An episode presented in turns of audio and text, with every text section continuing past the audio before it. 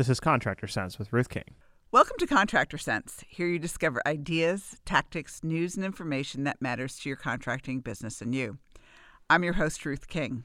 This episode is sponsored by Profitability Movement. Google Profitability Dash Movement to join this community of business owners focused on building profit, increasing wealth, and giving back. Thank you for joining us. Here is how we will help your business and you today. In the last episode, I gave you five things to do to avoid financial mistakes. There's a couple of other things that, you know, and especially one thing that we're going to talk about during this session that is critically important to make sure that you do. Um, it prevents mistakes. It also kills embezzlement to a large extent, too. So, you know, I've been working with business owners for the past 42 years.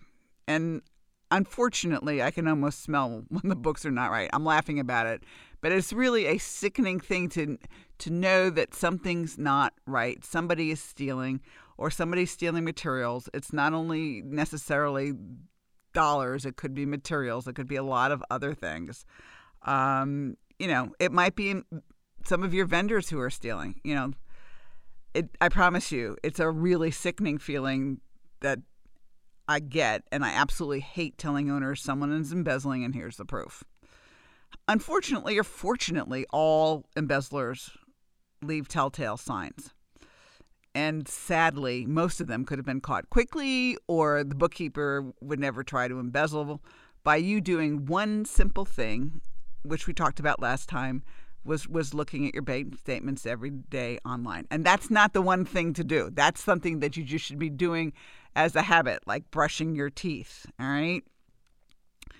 And making sure that you get your bank statements and that you look at your bank statements and you look at the reconciliation reports as we talked about last episode. Again, that's not the one thing you absolutely need to do. Um, here's the critical thing you have to make sure that your months are closed, i.e., somebody can't go back and put data in a month that's, you know, two months before or three months before. Once the financial statements are printed and you know that they're accurate. All right.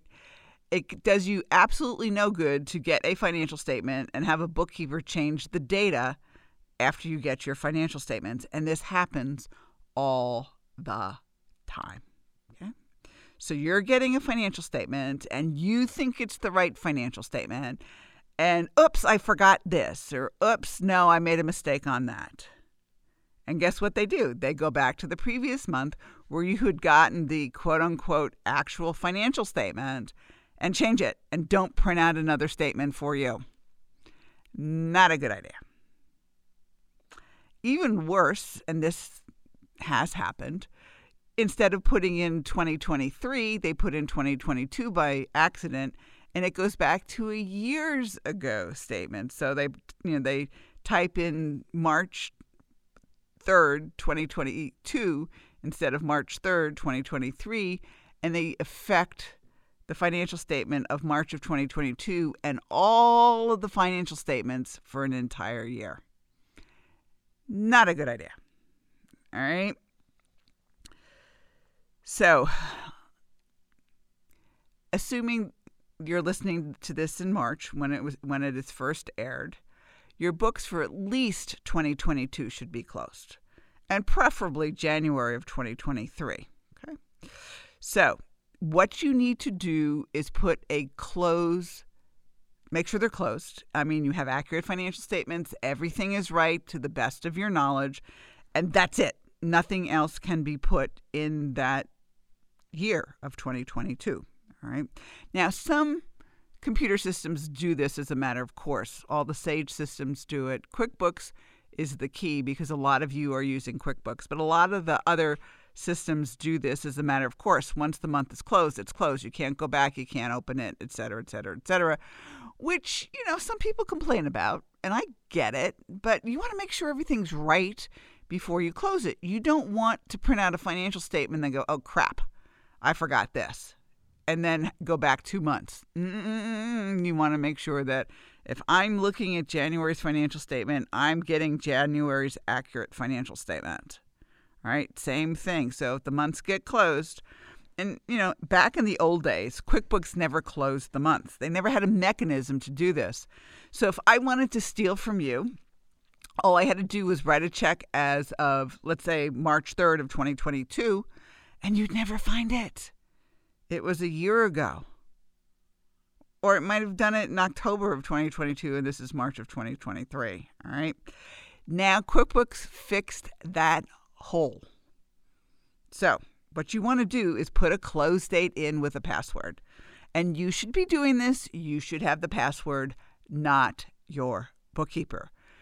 QuickBooks will ask you what date you want. And if you are still not comfortable with January, February, and March of this year, of 2023, you might put in any date before January 1, 2023. Okay. So let's assume, you know, by accident, and sometimes it does happen by accident, but let's assume by accident somebody types in 22 instead of 23 as a year. QuickBooks will come up and say, please enter the password to make this transaction. And if it's somebody doing it legitimately, it's like, oops, you know, I put a wrong date in here or a wrong figure or whatever else it is. If it's an embezzler, it's like, crap. You know, I can't. We're, we're starting to watch the books. So, you know, you need to make that password. You do not give it to your bookkeeper, you don't give it to anybody else. There is no reason somebody should be going into your books two or three months after the month that's closed. It was supposedly closed with accurate data. All right. This prevents human mistakes, which we all make, and it also prevents an embezzler from going back and stealing in that way. Okay.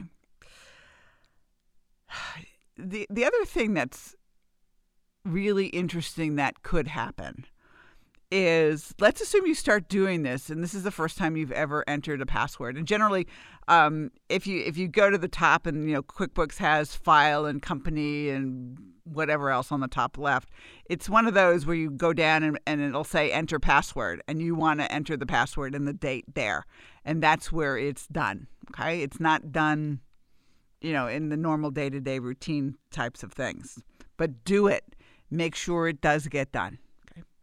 and I'm going to give you some a warning, all right? Let's assume you've never done this and there is an embezzler working in your business and you just don't know it because they've stolen that way.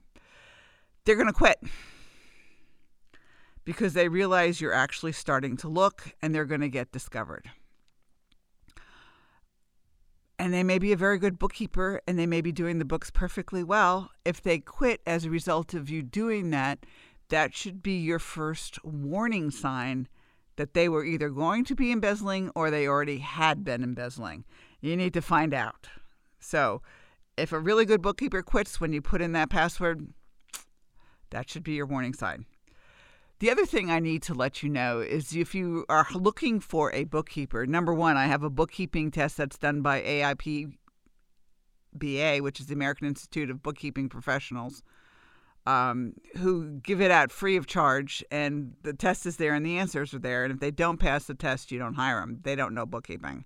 Happy to send it to you. Not a problem. My contact info is at the end of the show. But anyway, so we were hiring and looking to hire a bookkeeper, and this bookkeeper applied, and she passed the test with flying colors. And the books were a mess and we needed to have them cleaned up. And I went down to, to help with the beginning part of this.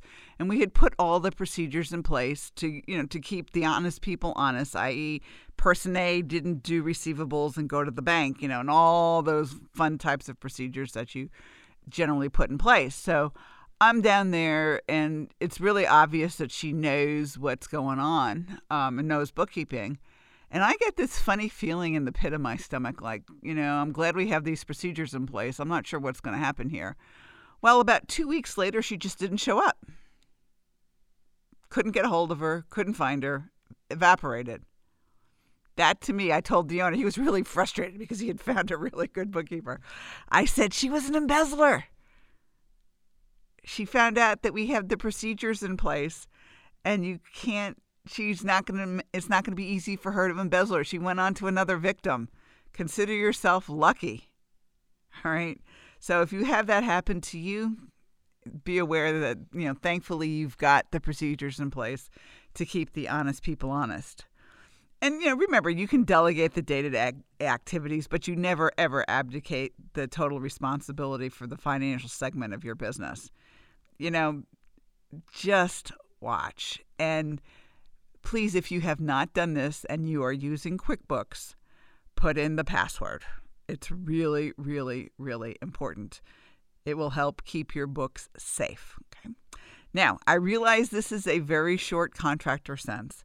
However, this was one thing that you absolutely have to do, and I want to make sure that your books are closed, especially for 2022 as of right now. So please do this.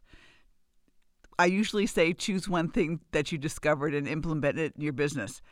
This is the thing you got to do is close your books and put that password in if you're using QuickBooks. This will help you make more money, have more free time, and prevent embezzlement. So, if you like today's program, spread the word. Please review this podcast on any device you're listening to it on. Help a fellow contractor stay safe and make more money too. For comments or questions, call me at 770 729 0258 or email Ruth King at hvacchannel.tv. Thanks for listening. Have a great and profitable